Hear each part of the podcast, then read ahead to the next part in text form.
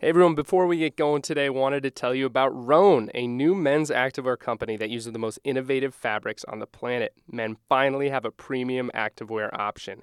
They build clothing around three main tenets performance, comfort, and style. Every piece they make has a performance component to it, such as rapid moisture wicking to keep you dry and four way stretch to keep you squatting deeply.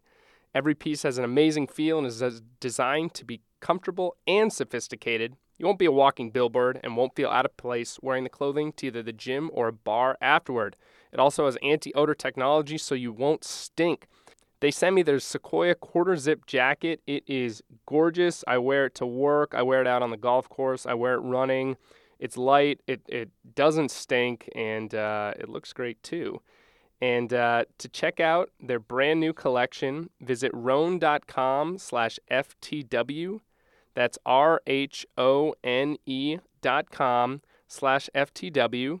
And right now they are offering FTW listeners an inside deal for 15% off your first order when you enter code FTW on rhone.com slash FTW.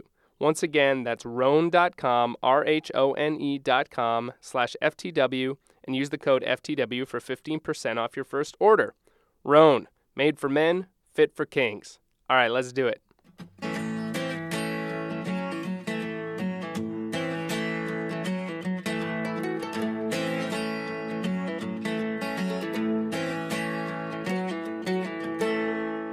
Hey everyone, this is Nate Scott, and this is the For the Win podcast. You're home to everything that's buzzing in the world of sports. My guest today is a contributor at Vice Sports, a news writer and broadcaster at WR, WBUR 90.9 FM, and a news anchor at iHeartMedia.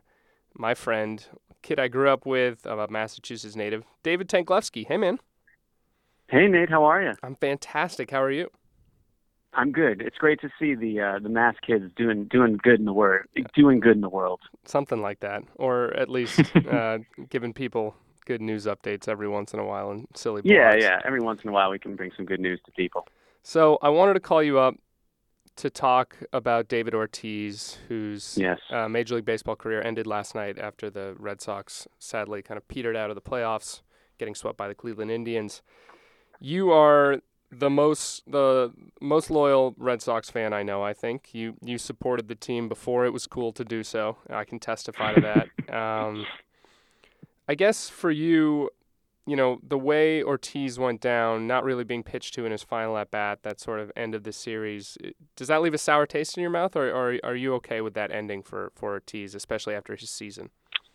Well, I guess it would have left a little bit of a sour taste, uh, just just in the way they lost the ball game. I don't really think you can you can't really quibble with Farrell uh, pinch running for him. Although I would have loved to have seen him. It was like when he got the 3-0 pitch and it went to three and one. He was uh, he was or went to three and zero and he was walked. It looked like he wanted uh, the strike call so he could stay up there and, yeah. and take his cuts. But uh, I, you know, I was disappointed with the way the season ended for them. But uh, just a great moment to see him go out onto the field afterwards uh, and greet the fans who were who were cheering for him and everything. And uh, and you got to love like just the guys. Uh, the way he can capture the moment, you know, going out uh, to the pitcher's mound and tipping his cap to the fans one last time, which was notably, you know, something that uh, the other the other Red Sox, the only other Red Sox really that's comparable to him at this point, Ted Williams never did in his final at bat. So it was cool, I think, overall. Um, although you would have loved for him to have kind of a, an epic run to the World Series.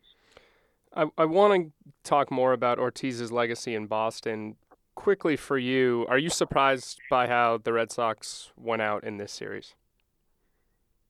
I definitely was. I mean, this team was really firing on all cylinders until the last week of the season. They'd won 11 in a row, and all these great young um, hitters were uh, producing at the level I think people thought that they could get to. So, from that perspective, it was really, I think, a disappointment to a lot of people. I would have never, you know, expected they'd score um, seven runs in 21 innings in this series. Uh, they led for one inning in the entire series. So, I think people were surprised at how quickly the air was kind of taken out of the balloon. On the other hand, uh, I just took a look before we talked uh, at you know who is a free agent, and there's really nobody that uh, that was really productive from that young core that's a free agent for three or four years. So I do think there's a lot to look forward to. Um, but yeah, I was I was surprised that especially the way the bats went quiet in this series. So from that perspective, it was a bummer of a note uh, for Ortiz to go out on for sure. Yeah, and, and I think uh, for the Red Sox, just quickly moving forward, you know, shore up the bullpen, add another arm, and this team's ready to, ready to rock right again. And um, Boston fans have a lot to look forward to.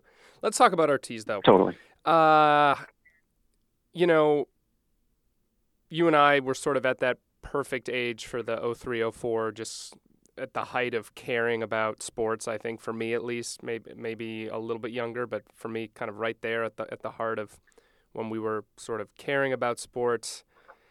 Uh, for how Ortiz came into the team, joining as sort of almost a flyer. You know, the, the Red Sox gave him a one year contract after uh, the Twins couldn't find a, a, trade partner for him. Pedro Martinez basically told the team, "Hey, let's let's take a shot on this kid." Uh, to for for him to come from that into being, I don't know, right there with Ted Williams as the greatest Red Sox hitter, you know, ever. I, are you was it the park? Was it the city of Boston? What what was right for David Ortiz in, in Boston? What, what, what why did he succeed so much here? I think David Ortiz uh, came along at kind of the perfect time in Red Sox history. He was kind of this crystalline, uh, you know, magical figure. I mean, it's really like a little bit biblical the way he um, became this force of nature uh, once he arrived with the Red Sox. Um, you know, you mentioned when he came in 2003, it was like Jeremy Giambi was playing in front of David mm-hmm. Ortiz. Mm-hmm. I think they said today he played in like 60% of his games the first two months he was there on that 03 team. And he was like telling Theo, you know, I want to be traded if I'm not going to get my chance. So I think this was a guy who had kind of come into his own. He knew um, something within him knew that he was going to be a really productive player in the big leagues if a team would just give him the chance. And thankfully, uh, when he finally kind of, I think it was in May, he had a big home run against the Angels that year. And after that, David Ortiz was was kind of born. I think it is interesting, you know, in a similar way that someone like Tom Brady, uh, another revered Boston sports figure from this era, you know, Brady was, as everyone knows, he was a seventh round pick. Nobody believed in him. Everybody passed up on him. I think there was a little bit of that with David Ortiz too. He had a chip on his shoulder, and he came into an organization that was set up to um, to embrace a guy with his personality. And you know, none of this happens, of course, if 2004 doesn't happen. If he doesn't become the uh, clutch player in the ALCS in 04 and the World Series, but uh, just the way that he kind of rose from nowhere uh, is a little bit uh, biblical and apocryphal, and uh, and I think that's part of the mystique of David Ortiz, to be sure. Yeah, I, I wrote about it this morning, and I think it, you're right. It was just the, it was the perfect time. It was the perfect lineup. He had Manny there to right. you know protect him to get on base. He had good good guys in front of him. He had a manager who knew what to do with him. He had that short foul foul pole and right that he just loved mm-hmm. to hook balls around. I mean, it was just yep. every single thing sort of was perfect for him. And I think what's so great about Ortiz is I feel like he believed in that team in that city and himself before even the rest of Boston was ready to believe. Like, like it, I, I was yeah. sort of blown away. I was looking at that seven game series that the, the Red Sox lost in 2003 on the on the Aaron Bleeping Boone home run. Yeah, Ortiz was incredible in that. He had two home runs, six RBIs. He was he was arguably the Red Sox yeah. best hitter in that, and it was almost like even before anyone else on that team in that city was ready, Ortiz was like, "We're doing this. Like, we got it." Right. And, yeah. Absolutely. Yeah. And so it, it's sort of not surprising that in 2004, you know, given the opportunity, he's like, "All right, yeah, I'm, I got it. We're good." I think, yeah, that's when I think we all realized, you know, in those sort of mythical days of October, uh, 20, 2014, uh, 2004 you know, there was a sense of inevitability when he came to the plate in that series, and that carried over throughout his career. Like I remember going to a game three years ago. I looked this up too. This was June 2013. It was his final walk-off home run, and I was there with Mrs. T, uh, mm-hmm. my mom, not my wife, and uh, and it's the bottom of the ninth. It's tied at three. There's two guys on, nobody out, and Ortiz was at the plate. The fans come to their feet. And I've just never experienced anything like this with any other player. There was this air of inevitability, like, okay, we've arrived at the moment where Ortiz comes to the plate and hits a game winning home run. Yep. And that's what happened. And I've just never seen someone sort of manifest what 33,000 people were expecting to happen. It was almost like, okay, and now's that moment, and here it is happening in front of our eyes. I'm I'm glad you brought up 2013 because I think that was when Ortiz solidified his place in Boston sports lore as the man who, strangely, the city. I guess not strangely, it, it's unsurprising that the city turned to in the aftermath of the Boston Marathon, and that mm-hmm. speech he gave uh, in halting English, expletive ridden, completely inappropriate, mm-hmm. and at, at the same time was exactly what needed to be said, and uh, kind of captured the spirit of this city. And I don't know for for I think something else that is, uh, and and I know you've you've talked about this a little bit, but for a team with and a city with such horrifying history of race relations, and the Boston Red Sox refusal for a long time to integrate, and to have the hero and the man who a city turned to in its darkest hour be a six foot three black guy from the Dominican Republic, I think is is something that will, you know, uh, arguably more than anything else he did on the field, be Ortiz's legacy for the city of Boston. Yeah, I think that's spot on. I mean, I think that was the moment that he kind of became bigger than. I mean, he was already bigger than a baseball player because of 2004 and because of his kind of endearing personality. But that was when he really became interwoven with like the fabric of the city, where he became something much bigger than a baseball player, something kind of transcendental about that that moment and that speech, and uh, and a lot of the work that he's done outside of of that as well. You know, working with the Jimmy Fund and Sick Kids and and the David Ortiz Children's Fund. Uh, Children's Fund.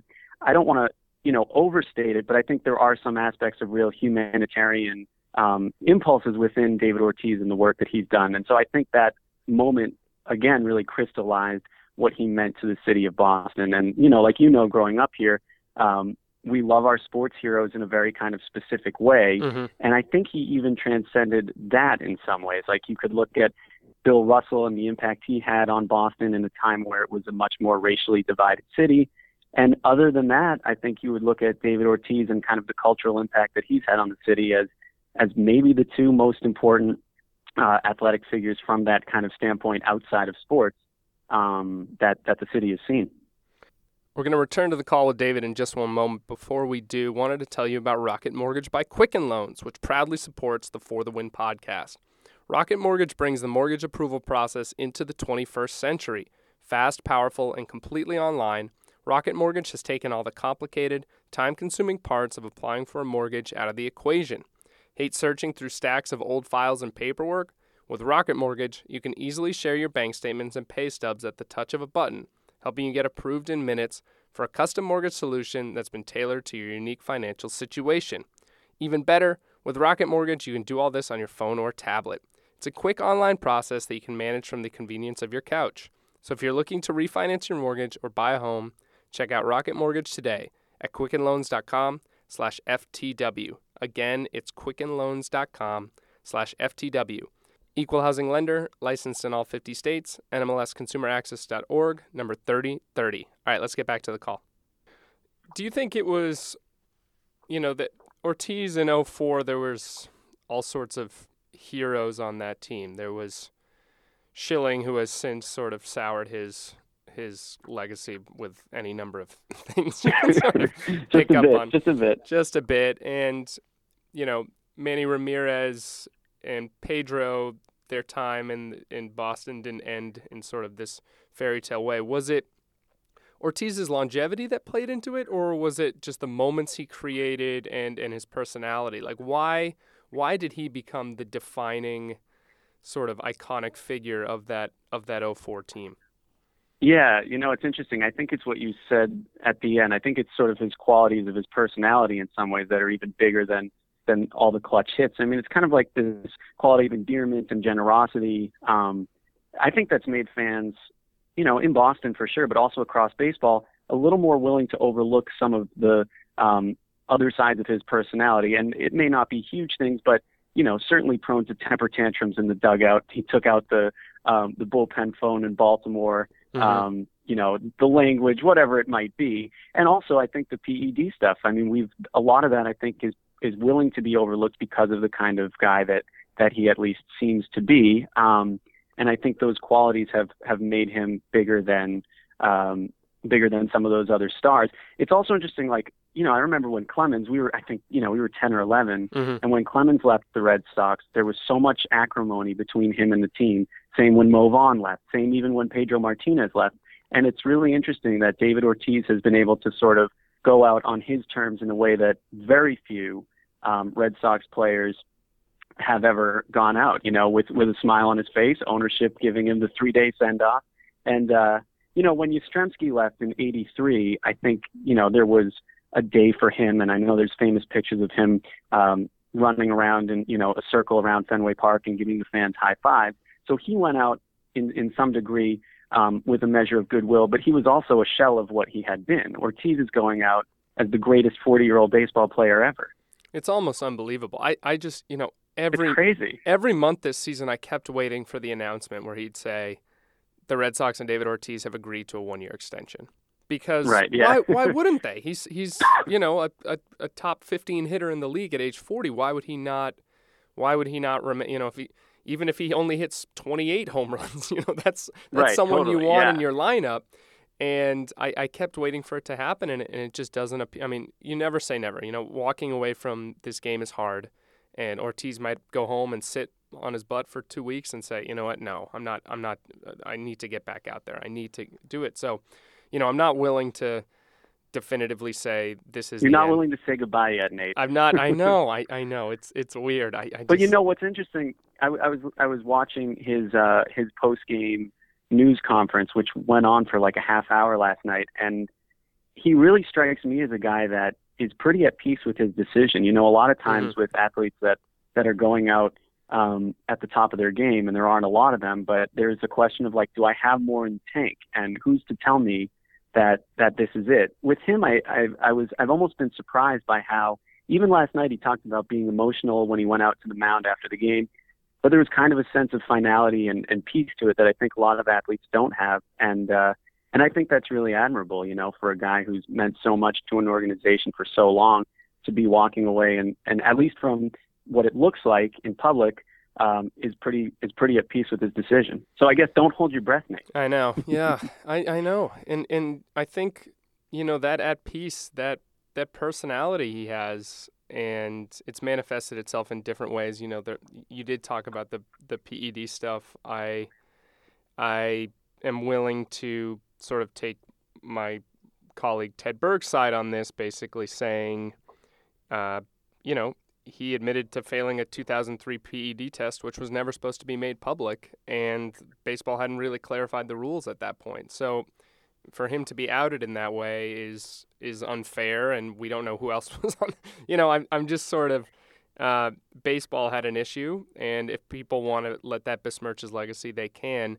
I choose not to focus on it. I I hope others won't. You know, I, I can understand why Yankee fans would, but for me, the thing that will stand out about him is that sort of personality that is so hard to explain, but basically just kind of a contentment. You know, that there never seemed to be nerves with him. There never seemed to be uh, frustration or fear. It, it, it was almost zen-like, and how serene he was. You know, like you described when he stepped up and he knew he was going to hit a home run. And 37,000 Right, people yeah. in Fenway Park knew he was going to hit a home run, and the opposing pitcher knew he was going to hit a home run, and he hit a home run. And it's like, Yeah. okay, like that is something that is so rare and so transcendent in sports, and to see someone have that for 13 years uh, and getting to watch it in real time was a blessing.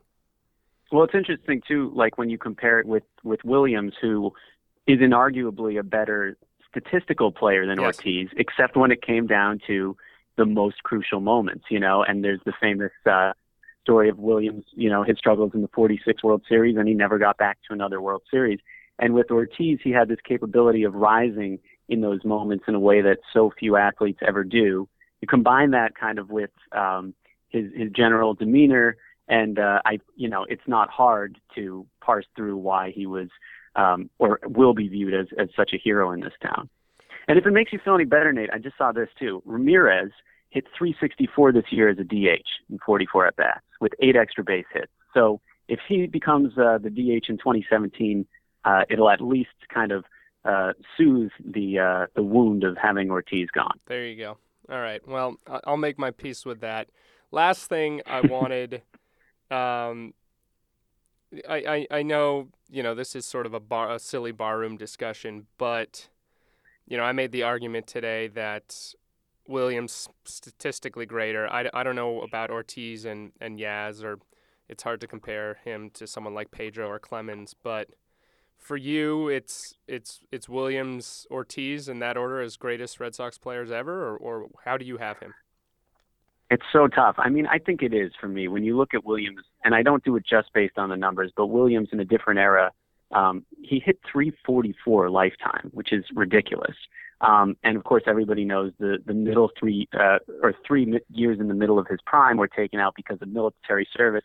I think that makes Ted Williams a hero in a different kind of way, like on a different kind of level. Mm-hmm. On the other hand, you know, Ortiz is more than a baseball player too, for the, the many reasons that we've we've talked about. I think you can make the case if you wanted, and you can make a pretty compelling one that David Ortiz is the most important figure in the history of the Red Sox. I would still say um, it would be Williams one and Ortiz a close second. It's hard to argue with the three World Series, the clutch performances, um, and and sort of the the off the field efforts.